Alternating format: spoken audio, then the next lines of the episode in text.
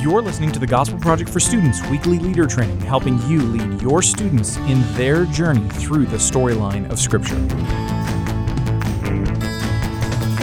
Hey, thanks for joining us for the weekly leader training for the Gospel Project for Students. I'm John Paul Basham, the manager of student publishing.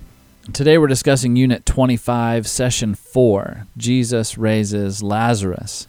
So, the name of the session is a dead giveaway to what it's about. We're studying Jesus' resurrection of Lazarus from the dead.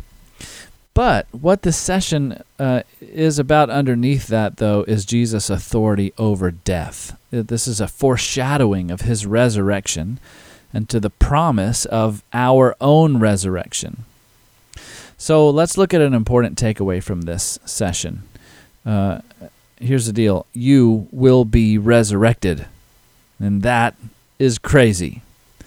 It's not just a biblical thought, though. It's not just a word on a page in a Bible study session. You will be resurrected from the dead. You will die and then be alive again. So, the effortless power Jesus showed over death is aimed at you, believer. There's nothing you can do to ruin your own resurrection. Even teaching the lesson, teach this lesson as someone who will come out of the grave and live forever.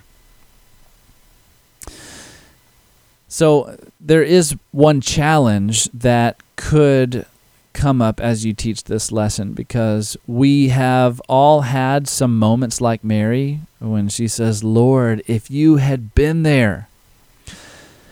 Without a doubt, some of the students in your group will be feeling the pain, or at least have felt the pain of loss in their life, or the pain of God seeming to be late in their life. And it's one thing to believe God can raise the dead, it's another thing to trust Him when He doesn't. You got to help your students remember not only the tears of Jesus, but the timing of Jesus.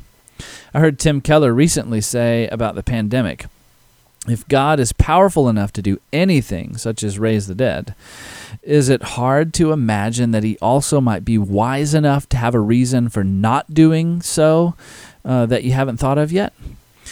Challenge your students to trust the resurrection power of Jesus, even when it's only a hope of the future. God is not only more powerful than us, He's smarter. And when our bodies are living forever, we'll probably understand that a little more fully. And so, to, to wrap it up, here's an encouragement for you, the leader. Uh, you're going to live forever. So let this encourage you.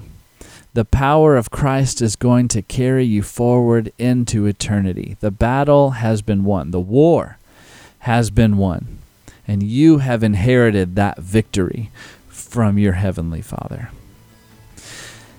Thanks for listening to this week's leader training for the Gospel Project for students. And for more resources to help you guide your group through this session, visit gospelproject.com.